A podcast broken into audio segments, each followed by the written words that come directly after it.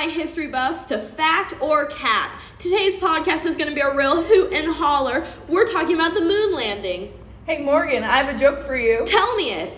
When does Batman own the moon? When? When it wanes!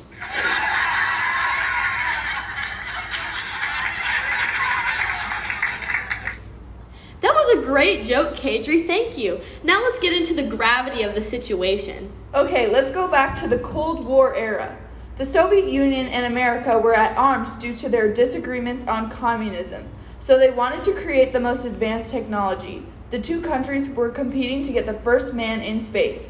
While the Soviets sent out the first satellite, Sputnik, in the end, America was the most successful by landing the first human on the moon. What was Russia awarded with by the US for landing on the moon after them? What? A constellation prize.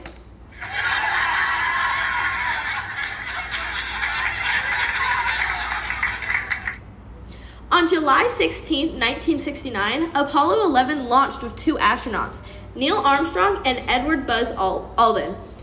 After four days, they finally reached the moon, and these men would make history of being the first humans on the moon. Neil Armstrong was the first to leave the spacecraft, and his first words were, That's one small, small step for man, one giant leap for mankind. Who was the first farmer to walk on the moon? Who? Neil Farmstrong.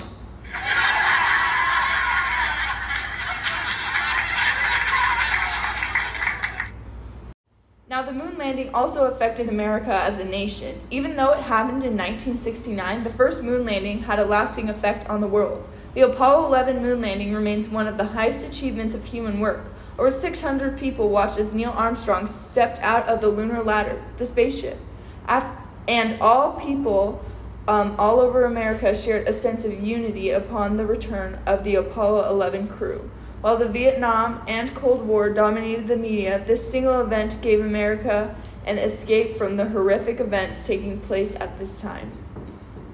Now, let's get into the conspiracies part of the moon landing. Some people don't even believe that the moon landing happened. Like, there is no way on earth it was faked.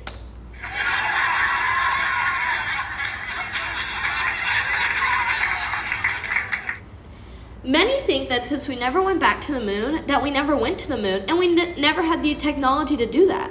However, it's a simple answer. The geopolitics changed.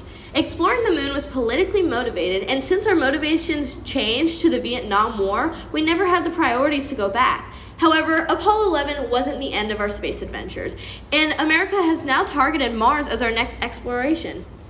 Thanks for listening, our little historians. Go make history!